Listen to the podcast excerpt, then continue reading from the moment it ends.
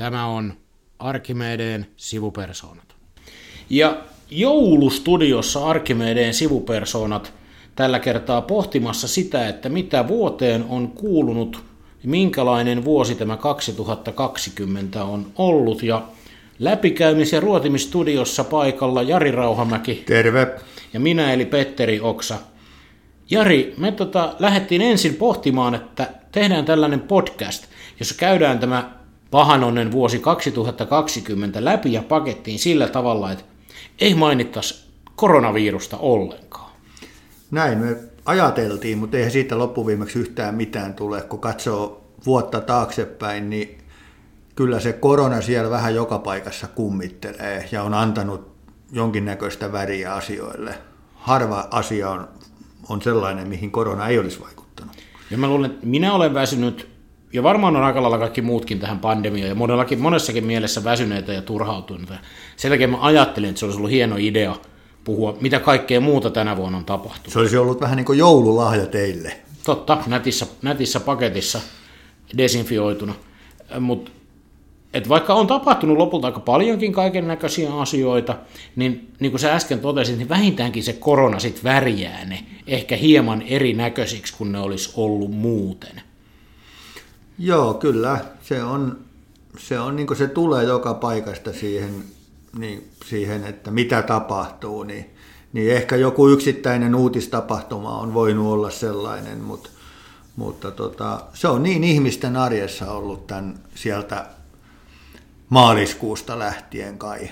Vai mehän yllätyimme, kun me ruvettiin sitä miettimään, niin huomattiin, että itse asiassa kakka oli tuulettimissa jo paljon ennen maaliskuuta. 6. helmikuuta on Finnair perunut kaikki Manner-Kiinan lennot. Et sinne Wuhaniin ja koko Manner-Kiinaan ei lennetä. Et näin jälkikäteen voisi todeta, että silloin helmikuussa olisi voinut varmaan puhaltaa paniikkipilliin meilläkin jo voimakkaammin.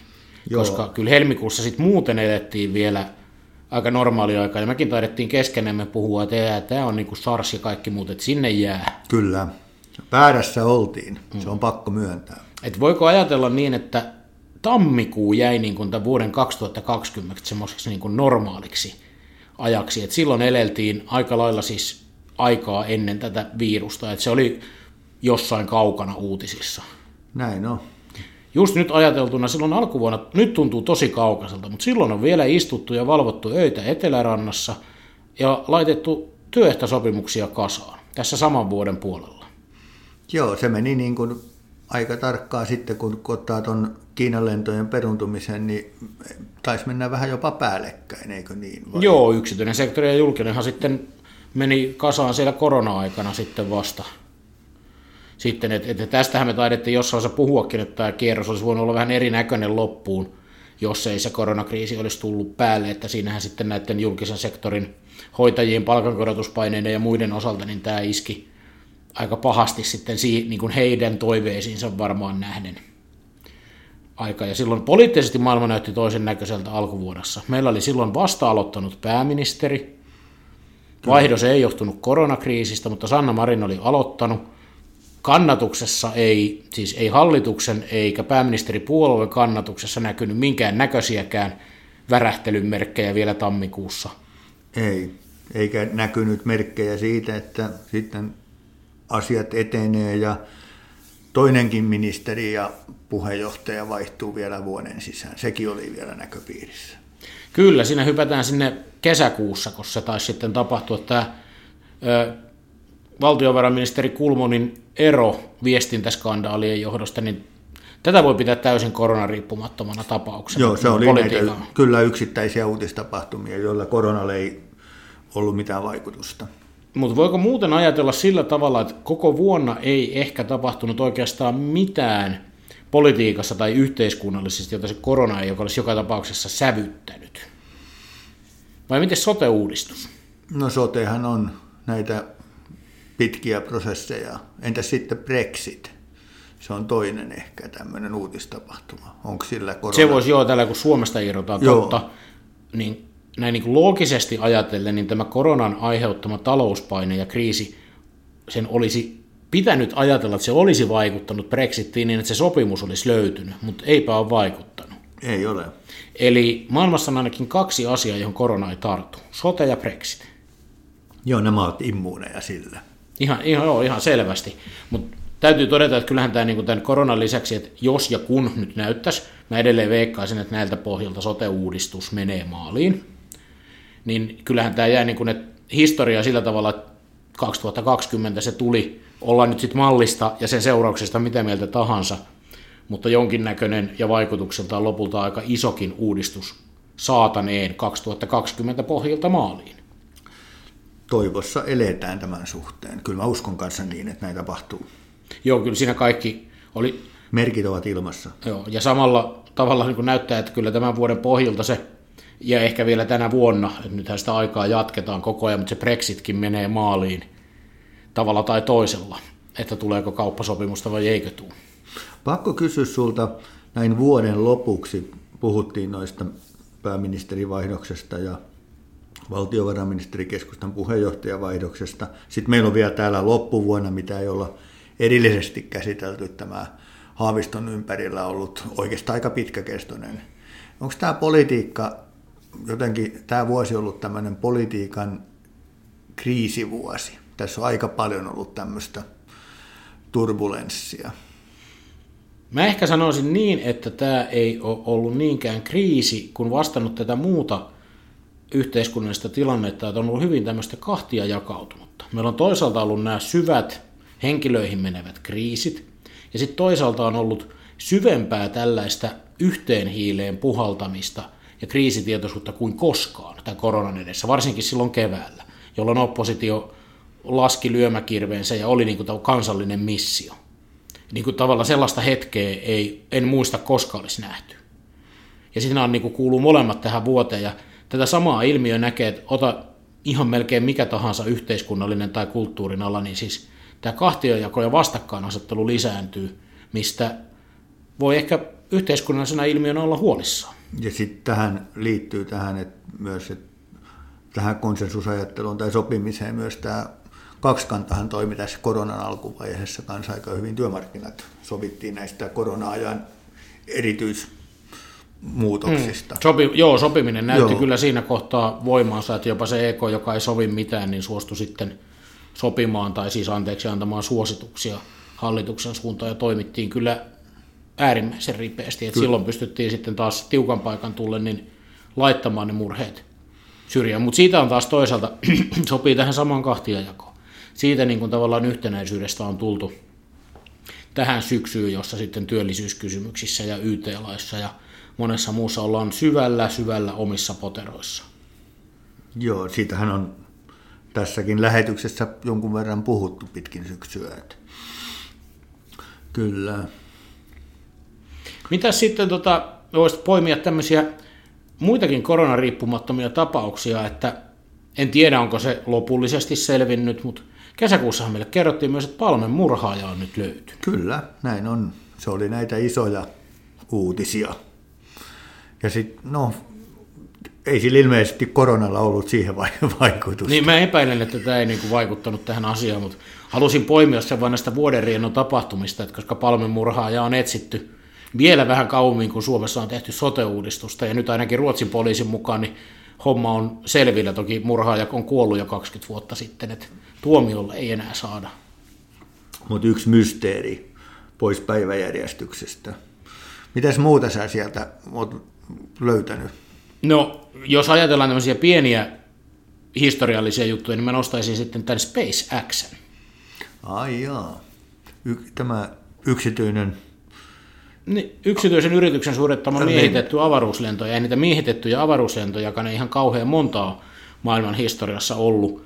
Ja mä nyt olen tällainen avaruusmatkailun ja avaruuden, avaruuden tutkimuksen Mies Marsista. Mies Marsista, joo, se voi olla kyllä näinkin, mutta tähän, tässä mun mielestä piirtyy esiin myös jotain siitä tästä globaalista muutoksesta että niin kuin tavallaan meillä on ollut tämä kansojen, isojen kansakuntien, valtioiden avaruuskilpailu.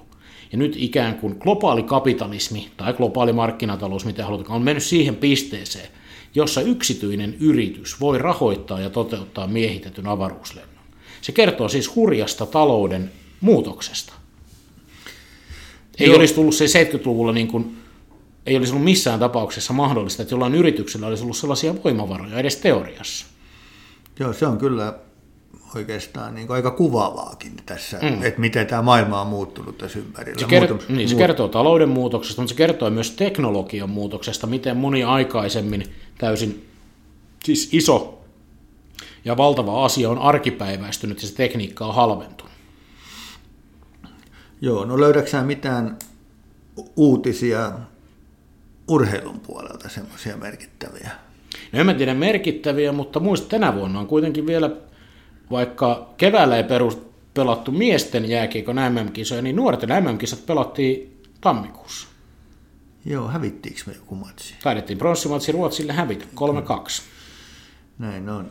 Mutta jos palataan ihan tota asiallisiin, tai urheiluhan vasta se asiallista asiaa onkin, mutta niin jos miettii näitä nämä työllisyyskysymykset, hän on leimannut tätä politiikan vuotta monellakin tavalla. Oppositiolta, ky- kysy, oppositiolta kysyy, niin mitään ei ole saatu aikaa, ja hallituksen mielestä on aika paljonkin menty eteenpäin. Tiekarttoja on tehty ja työryhmiä perustettu. Mutta nämähän olisi ollut asioita, jotka olisi ollut agendalla koronasta huolimatta. Mutta korona on ehkä tehnyt sen, että on vielä entistä kiireempi ja on enemmän, enemmänkin kaikkea esillä. Viime jaksossa puhuttiin pitkältikin siitä eläkeputkesta, mikä muuten herätti, täytyy sanoa, että huomaa, että se on aihe, joka kiihoittaa mieliä, että ainakin tuolla Facebookissa niin aika paljon pulinaa. Täytyy nyt sanoa mahdollisille, no tämä ei mene perille, koska aika moni kirjoittaja ei selvästikään ollut kuunnellut, mitä olimme sanoneet, olivat tuohtuneet otsikoinnista, että halusimme putkeen puuttua, eivätkä olleet kuunnelleet, mitä puhuimme sen ansioturvan vaikutuksesta ja muuta, mutta vaan kuvaavaa siis, että niin kuin tämän tyyppiset yksittäiset aiheet kyllä kiihottaa aika paljonkin. Joo, taisimme ihan siellä niin kuin mainita, että ei synnytä yhtään työpaikkaa ja siitä huolimatta väitettiin mm. toista. Se oli kyllä, no sekin on muuten ajalle kuvaavaa, että kommentoidaan asioita, vaikka, vaikka ei niin tarkasti olla kuunneltukaan. Tämä nyt on tietysti ollut jo pidempään kuin 2020 esillä, mutta kyllähän tämä somemöyhyämisen ja muun jää tästä vuodesta ehkä enemmän vielä sitten nämä tavallaan koronakriisit ja muut. Mutta voisiko muuten sanoa, että meillä Suomessa tämä vuosi on tuonut nämä salaliittoteoriat ja muut pinnalle ihan toisella tavalla. Mietin, että onko meillä aikaisemmin siis valtakunnan lehdistöä myöten puhuttu näistä salaliittoteorikoista. Nyt ei ole pitkä aika, kun Helsingin Sanomissa oli juttu näistä GU-anoneista ja no. Trump on tuonut tätä. Siis tämä on nyt niin noussut tavallaan niin kuin tämä niin kuin salaliittoteorioista tai ainakin niiden levittäjistä puhuminen tämmöiseen se on ehkä tullut tämmöinen, ne on tullut uudelleen muotiin. Kyllä ne aikaisemminkin, kyllä, kyllä tämmöisiä niin kuin salaliittoja on aikaisemminkin ollut. Ne on ollut vähän aikaa tässä kyllä kieltämättä vähän niin kuin pimennossa. Niin, aina niitä on ollut ja aina on ollut sitä porukkaa, joka on ihan uskonut, mutta nyt niin kuin tavallaan näitä aiheita Löytyy. käsitellään myöskin niin kuin valtakunnan tai tällaisessa isossa julkisuudessa. Kyllä, pitää paikkaa. Tota en ole kyllä huomannutkaan. No. Mikä liittyy nyt myöskin tähän niin kuin näihin aivan käsittämättömiin korote, korote, rokotejuttuihin tässä viime aikoina. Joo, mitä muuten pidit siitä ohjelmasta, siitä ro- Motin ohjelmasta rokotevastaisuudesta? Sanotaanko nyt niin, että just tässä kohtaa mä haluan julistaa tämän po- podcastin rokotekriittisyydestä vapaaksi vyöhykkeeksi. Asia on selvä. Mutta tämä tota, on varmaan jo kulunut... Herkkä aihe Petterille. He, vo, joo, voi olla, mutta siis tämä voi olla kulunut meemi. Mutta mun mielestä se oli hienosti väännetty, kun joku sanoi, että rokotekriittisyys on väärä termi, että pitäisi puhua kulku, kulkutautimyönteisyydestä. Niinpä. Et, niin kuin, sanotaanko tässä, että mä en ymmärrä lääketiedettä enkä muuta, mutta rokot, rokotteet on parantanut miljoonien, miljardien ihmisten elämää. Et en lähtisi menemään siihen, mutta tämä, niin nämä salaliittoteoriat liittyy tähän ja siitä motista vaan sanon, että kyllä mä yllätyn. Vaikka on tiennyt, minkälaisia kahjoja tässä maassa elää, niin en tiennyt, että kuinka kahjoja, tai taisi uskaltanut ajatella. Joo, se oli kyllä, sitä oli kyllä erikoinen, erikoinen kattella, että kyllä siinä pääihmetyksestä pyöri, kun sitä katteli erikoista. Onko muuten kukaan esittänyt, että tota, tämä korona olisi pitänyt ratkaista paikallisella sopimisella? Ei ole. Esit... Meinaatko esittää? No mietin, että eikö se voisi olla myös yksi niitä asioita, joka ratkeet, jos enemmän olisi mahdollisuuksia sopia paikallisesti, että tauti menee pois. Joo, jos se siihen kykenee, niin varmaan paikallinen sopiminen pystyisi tekemään aika paljon muutakin. Tämähän tietysti liittyy siihen, että tämäkin vuosi on ollut paikallisesta sopimisesta puhumisen vuosi. Sehän on ihan oikeasti ollut myös paikallisen sopimisen vuosi. Tuolla yrityksessä tehty paljon paikallisia ratkaisuja vaikkapa palkankorotuksista ja työajoista ja monesta muustakin asiasta, mutta jos julkista keskustelua, niitä, jotka koviten huutaan, kuuntelee, niin edelleen tuntuu siltä, että mistään ei kukaan koskaan saa sopia. Joo, se on meidänkin podcastissa ollut pitkin vuotta ihmetyksen aihe. Tämä on taikasana, paikallinen sopiminen. Ja eikä siinä oikeastaan tätäkin on käsitelty, mutta kyllä se kuuluu tämän vuoden näihin isoihin yhteiskunnallisiin keskusteluihin. Ja varmasti muuten ensi vuodenkin. Ihan varmasti. Samaten kun kuuluu yhteistoimintalaki, joka nyt aika pitkällisen hauduttelun jälkeen tuli lausunnoille tässä. Joo. Siitä ei ole ihan hirveästi vielä joudettu puhumaan. Mä luulen, että, mä luulen, että kun lausuntokierros on ohi ja muuta, niin sille pitää ehkä varata oma ohjelmansa. Oma ohjelmansa ja oma aikaansa. Mehän silloin meillä tuota, silloinen STTK edunvalvontajohtaja, nykyinen Akavan työmarkkinajohtaja Katarina Murto oli silloin ö, selvityshenkilövaiheessa. Vaiheessa. Vierana, joo. Uh, se on joskus ennen koronaa. Niin taisi olla, joo. Joo, niin oli meillä vieraana, vieraana tästä puhumassa, mutta et, et se on myös iso tähän työmarkkinoihin liittyvä, vaikkakin näillä näkymihän se nyt aika ehkä tussahdus on, mutta on siellä mielenkiintoisia juttuja sisällä, sisällä että kyllä siinä niin kuin tavallaan se muuttuu koko se yhteistoimintalain periaatekin tietyiltä osilta jatkuvan vuoropuhelun suuntaan. Toivon mukaan, toivon mukaan. Sitten ensi vuodessa, kun katsotaan, niin, niin jota alussa puhuttiinkin, että tämän vuoden alkupuolella ää, häntiä tehtiin sopimuksista ja oletko muuten havainnut, että ensi vuonna neuvotellaan taas? Olen, olen kyllä tämän kipeästi pistänyt merkille. Se tuntuu tällä hetkellä kovin kaukaiselta tulevaisuudelta, vaikka tiedän, että, että, että työt on jo muutaman kuukauden ollut my, myös valmistautumista ensi vuoden neuvotteluihin. Että aika lailla pitää miettiä, että mihin suuntaan ollaan menossa. Mutta jos työmarkkina-asioista ajattelee, niin kyllä tälle vuodelle on ehdottomasti yksi yli muiden, joka jää historiankirjoihin taatusti tavalla tai toisella. Mikä se on? Se on tämä metsäteollisuuden ilmoitus irrottautua työmarkkinatoiminnasta ja työehtosopimuksista. Että kyllä tämä tämän vuoden niin kuin ehdottomasti isoin uutinen on. Niin, e- ehkä voisi sanoa niin tähän meidän porukkaan niin ehkä kovin, kovimmin, kovin uutinen sillä tavalla, että vaikuttavin sanotaan niin. Mm. Se on ihan varma juttu. Varma juttu. Ja siitähän on Jyrkinkin kanssa, muun muassa Holmenin Jyrkin kanssa tässä puhuttiin aiheesta.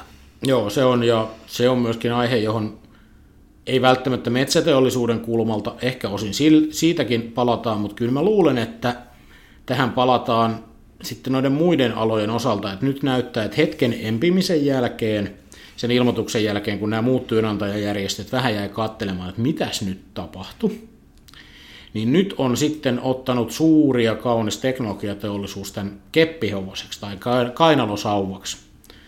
Et Helle viimeksi tänään taisi Maikkarille antaa, että kyllä tämä antaa viitoittaa suuntaa siitä, miten meidän pitää sopimista ja sopimisjärjestelmiä muuttaa tulevaisuudessa ja entistä enemmän paikallisia tarpeita palvella, niin tästä tullaan koko mun ennuste keväälle on työmarkkina ilmapiiri puntariin, että tästä puhutaan.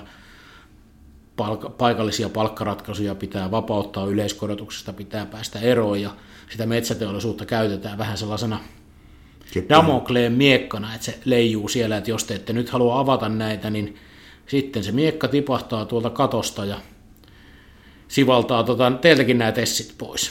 Mikä sun arvio on sellaisesta, nyt mentiin koronavuodesta ensi vuoteen, niin, niin tota, ää, mikä on sun arvio, kun et puhut Damokleen miekasta, mi, mi, miten sä kuvaat tai ajattelet etukäteen ilmapiiriä, kun lähdetään tämän vuoden jälkeen ensi vuodelle ja neuvottelupöytiin? Onko tällä esimerkiksi tällä kirotulla koronalla siihen vaikutus? Sillä on suuri vaikutus, et, ja paljon ratkee siitä, että millä tavalla tuo talous elpyy ensi vuonna vai elpyykö. Et, että, että niin kuin neuvotteluissahan ennen kaikkea merkitystä on talouden suunnalla eikä välttämättä historialla, jolloin jos meillä on, on, on elpyminen hyvässäkin vauhdissa, niin se ei välttämättä ole niin yksiselitteistä, että lähdetään tekemään pelkkiä nolla palkkaratkaisuja, mm. vaikka työnantajan ehkä historialla näin perustelisikin, mutta jos tavallaan silloin on kasvunäkymät hyvät, niin, niin kovin aika pitkiä nollaratkaisuja on sitten hankala tehdä, että kyllä se keskeisesti siihen palkkapuoleen liittyy. Ja liittyy myös siihen, että jos ajattelee työelämää ja työelämän laatua, niin kyllähän tämä koronavuoden keskeinen on sitten täällä asiantuntijatöissä tämä digiloikka ja etätyöt. Mm-hmm. Tässä itse kunkin päänuppi välillä hajoilee sen kanssa, että kuinka paljon siellä kotona pitää olla ja ihmisiä näkee vaan Teams-ruuduilla ja pidetään näitä spiritismi-istuntoja, että kuuletko sinä minua ja oletko sinä siellä. Ja... Mutta et sitten, et, et, et, mä olin aikaisemmin, mä olin vielä tuossa kesällä sitä mieltä, että tämä puhe siitä, että tämä työ tuli jäädäksi, että nyt on ihan, että heti kun tämä on ohi, niin palataan entiseen. Mutta mä en enää ihan, ei me varmaan ihan tähän nykyiseenkään jäädä, mutta tota, kyllä tämmöinen monipaikkainen työ varmaan on ehkä tullut tullakseen, ja se näkyy kyllä varmaan tuolla teskierroksella. Mutta sanoppa sitten semmoinen viime viikolla, taisi olla perjantai tai torstai, loppuviikosta luin, Ylellä oli tämmöinen juttu näistä, niin kuin, mikä liittyy ihmisten työkykyyn ja terveyteen. Vähän tämmöinen kriittinen arvio tästä korona-ajasta ja etätöiden lisääntymiseen oli, niin mikä kuva sulla on, että jos ajatellaan tämmöistä, joka liittyy neuvottelukierroksiin, työhyvinvointiin ja työterveyteen, niin miten, mikä saldo jää koronasta tässä suhteessa? Etätöiden ja kaiken tämän, tämän monipaikkaisuuden ja, ja sosiaalisten kontaktien vähenemisen, niin onko se plussa vai miinus? Toi on erinomainen kysymys, koska tässä näkyy myös se jo aiemmin puhuttu tota, kaksi, kahtiajakoisuus. Et ne, jotka on tästä hyötynyt, on hyötynyt tosi paljon, voi fyysisesti ja henkisesti hyvin, ja ne, jotka on taas kärsinyt, niin ne rupeaa olemaan aika vereslihalla. Et se kokonaissaldo, niin en tiedä kumpi etumerkki siihen lopulta tulee. Mitä kauemmin tämä nykyinen tila kestää, niin kyllä se sitten menee, kyllä se miinukselle menee.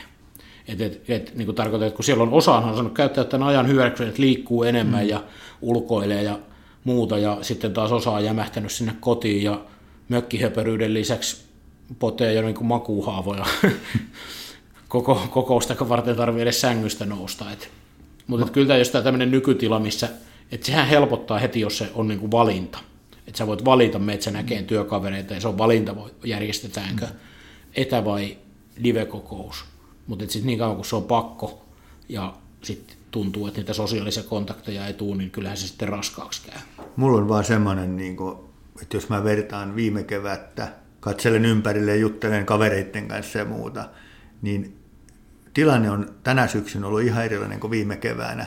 Viime keväänä se oli niin sanotusti mahdollisuus, nähtiin niitä hyviä puolia, kun ollaan tullut tähän syksyyn, niin se nähdään enemmän tämmöisenä niin kuin negatiivisena. Ja jos tämä jää vallitsevaksi olotilaksi tässä, kun mennään kohti ensi vuotta ja kevättä, niin mä pelkään, että se on, on miinusmerkkinen. Sen takia tätä asiaa kysyn, että... Ja kyllä tämä liittyy tähän tapaan puhua ensi vuodesta, että mä huomaan, että nyt eletään joulukuun puoliväliä. Ja jotenkin meillä on sellainen puheenparsi, että sitten tammikuussa. Sitten tammikuussa käydään lounalla. Sitten tammikuussa pidetään kokous.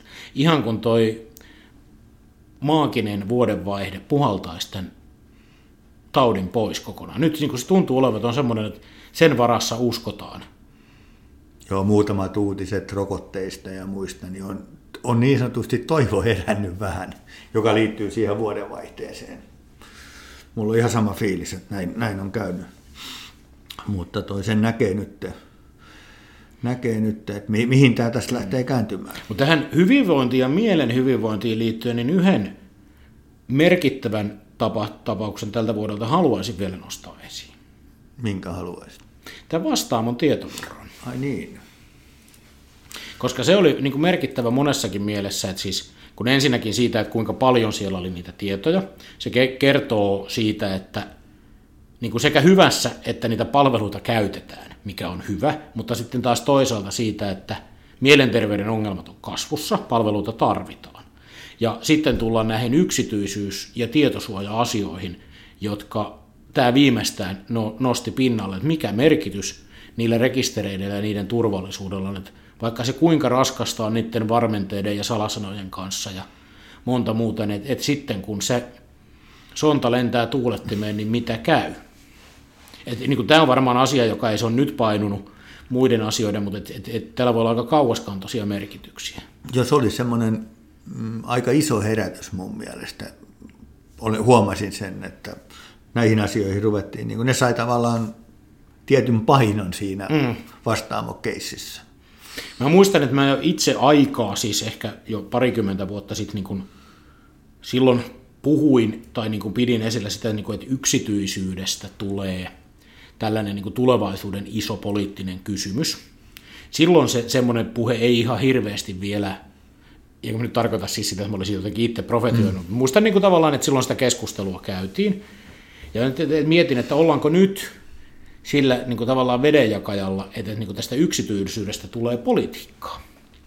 Siis ihan toisella tavalla kuin se on ollut. Koska se liittyy sitten myöskin siihen, että mikä on ok, että julkisiin rekistereihin kirjataan, mikä on julkisen kameravalvonnan tila, kenellä on oikeus lukea sähköposteja, meidän Lex Nokia, jota ei ole mm. käytetty, mutta työnantajalla periaatteessa on pääsy meidän sähköposteihin, jos niin kuin tavallaan tähän liittyy tosi paljon. Ja kun mm. meidän yksityisyys on nykyään näissä digitaalisissa laitteissa. Ja että herättäisikö se jossain vaiheessa, että mehän luovutetaan iloisesti aika moni, aika paljon kaiken näköistä itsestämme tuonne tota Facebookille ja Twittereille. Mm. Ja, ja pelkästään puhelimeen, siis tämähän on niin kuin niin no, tuo, paikka... tuo kirottu laite tuossa pöydällähän vakoilee meitä koko ajan, vaikka luulee, että se on kaikki estot tehnyt, mutta ei tarvitse kuin ääneen mainita vaikka, että mietinpä tässä uuden auton ostoa, niin pling, automainos kilahti siihen saman tien, että se on välillä Joo, se tuntuu oudolta. Mut niinku- Salaliitto. Niin kuin, joo.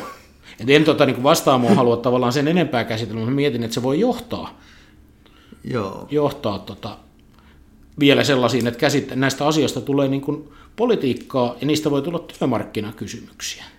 No, aivan varmasti. Et meillä esimerkiksi voi olla semmoinen hetki, ei ehkä välttämättä ensi vuonna, mutta vielä edessä, että me mietitään työehtojen määrittelyssä sitä, että mikä on työnantajan oikeus dataan. Joo. Ja mikä arvo sillä ehkä on. Mit, mit, mitä tarkoittaa datalla tässä yhteydessä? No siis siinä on sekä se, että mitä siitä ihmisestä, siis kun sillähän on arvo, mitä meistä tallennetaan työnantajien järjestelmiin. Ja sitten taas, että mitä me itse tuotamme, että on suoraan työhön liittyvää ja että, että mihin saakka, että nythän niin kuin tavallaan tekijänoikeudet yle monessa työsopimuksessa siirretään, että ne tulee työnantajalle sitten, mutta kun sitä sä synnytät niin kuin sähköpostia ja paljon siis sellaista tavaraa, mikä ei ole suoraan mitään uutta, niin tämä voi mennä ehkä vähän vaikeaksi, mutta niin kuin ehkä se ajatus sieltä Joo. tulee. En ole tuota kyllä pohtinut. Ei, mäkin tässä nyt pohdin ihan lennossa, kun tästä ruvettiin puhumaan, tai vähän kun kirjasin tuon vastaavan itselleni muistiinpanoihin, niin siinä kohtaa mietin, mutta onko sulla Jari itsellesi, niin kuin tämän puhutulliseksi, niin kun sä mietit myöhemmin, niin mitä sä haluaisit muistaa vuodesta 2020? Ää, tota, jos mä oon ihan rehellinen, jo, peilaan tuohon jo puhuttuun tähän melkein puolituntiseen, niin se, että mitä mä haluan muistaa, niin sen, että vuosi 2020 on tuntunut menevän aika nopeasti ohi. Et mulle on päällimmäisenä semmoinen en mä usko, että uusi vuosi millään tavalla mullistaa ja tuo helpotusta, mutta kyllä tämä vuosi on ollut sillä että tämän koronan, koronasta johtuen, niin, niin on tämä omalla tavallaan ollut poikkeuksellisen raskas vuosi. Ja sitten kyllä mä niin sanon suoraan, että kun tästä joulua kohti mennään, että, niin kuin, että kiitän, että se on niin kuin loppupuolella kaikesta Tule, huolimatta. Tuleeko tästä semmoinen sukupolvikokemus, että meillä on sitten tota, julkaistaan lehti ja lääkärit taisteli, kansa istui kotona?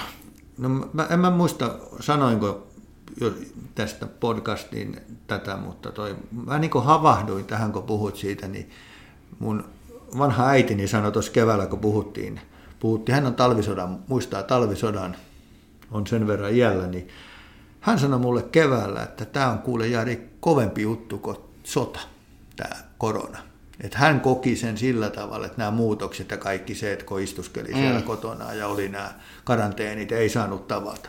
musta on aika kova, kovis, kovasti sanottu. Että kyllä tämä tämmöinen niin kuin, aika näyttää ja sitten aika kultaa muistut, mutta tämä voi olla sellainen, niin kuin, että tämä muistetaan niin kuin me loppuelämän nuorempikin polvi. Varmasti varsinkin, jos ei uutta tavallaan niin kuin tautikriisiä iske kovin äkkiä, niin kyllähän noita etäkouluja ja kaikkia muita varmaan mm. muistellaan, siis sitä pakkoa ja hassutusta ja Joo. muuta. Mutta et, mä haluaisin itse tästä vuodesta kuitenkin muistaa ihmiset. Sanotaanko, että tähän vuoteen kaiken tämän kurjuuden lisällä niin sisältyy muutama niin erinomainen kohtaaminen ja ystävien kanssa eletty hetki. Että niin kuin tavallaan mä haluaisin unohtaa kaiken ton yhteiskunnallisen ja korona ja muistaa ne. Se tota, toi on hyvä asenne ja, ja varmasti ja asia on juuri noin, että kaiken sen, niin kuin sen harmauden keskellä mm. on niin sanottuja juhlahetkiä vaikka kuinka paljon, kun sä vaan niin kuin uskallat mennä sinne ja rohkaiset itse sinne. Niin näin se juuri on. Että... Näin jouluhengessä mä voin Jari sanoa, että sä liityt vahvasti yhteen niistä keskeisistä. On yksi mökki-ilta tuossa kesällä, kesällä, mikä kyllä erityisesti tästä vuodesta mulle jää mieleen. Se oli hieno reissu. Kesällä, joo, kesällä. kyllä, oli kyllä. Muka, mukava reissu. Ja tällaista tarkoitan siis niin kuin tavallaan, että, että jos sen fiiliksen saa pidettyä, niin silloinhan me ollaan voiton. Kyllä, kyllä, ehdottomasti. ehdottomasti. Tuliko tämä vuosi laitettua pakettiin? Kyllä, nyt lähdetään joulunviettoon, rauhoitutaan, pidetään itsestämme ja toisistamme huolta. Saat menossa Mä oon menossa pohjoiseen. pohjoiseen. Joo. Koronaturvallisesti. Kor- koronaturvallisesti pitää itsestään siellä, on siellä erämaassa melkein yksikseen. Ja tota, mä katson tilannetta vielä tässä, että uskaltaudunko käymään maalla, mutta tota, joulua vietän joka tapauksessa ja omalla tavalla rauhoitun ja hiljennyn. Hyvä. Kiitoksia kuuntelijoille tästä vuodesta. Me palaamme jälleen ensi vuonna. Kyllä. Oikein hyvää joulua ja menestyksestä uutta vuotta kaikille. Kiitos, moi. Moi.